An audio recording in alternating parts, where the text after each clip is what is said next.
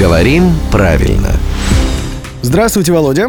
Доброе утро. Вопрос от слушательницы Анны. Она просит вас э, разобраться с, э, со словом на вынос. Ну, например, кофе на вынос. Где-то а, Аня увидела, что на вынос написано слитно. Что-то ей не понравилось, и она пришла к вам. Как правильно? На вынос слитно или на вынос раздельно? Удивите нас! Это действительно не очень привычно, но на вынос пишется слитно. Кофе на вынос и любая еда на вынос, на вынос слитно. Объяснить это сложно, потому что наречия а, многие пишутся просто по традиции.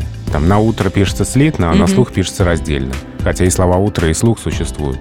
Просто традиция, закрепившееся написание. Ну, просто так сложилось. Наша да, любимая. вот, да, любимая ваша, да, так, так сложилось. Так, ну, то есть еда на вынос слитно, это нормально. Ну, еда отдельно, а на вынос слитно. Ну, И да, кофе да, тоже кофе на тоже. вынос И тоже. кофе, да. В общем, все, что на вынос, оно слитно, да? Кроме мозга. О. А, спасибо, кстати. Володя.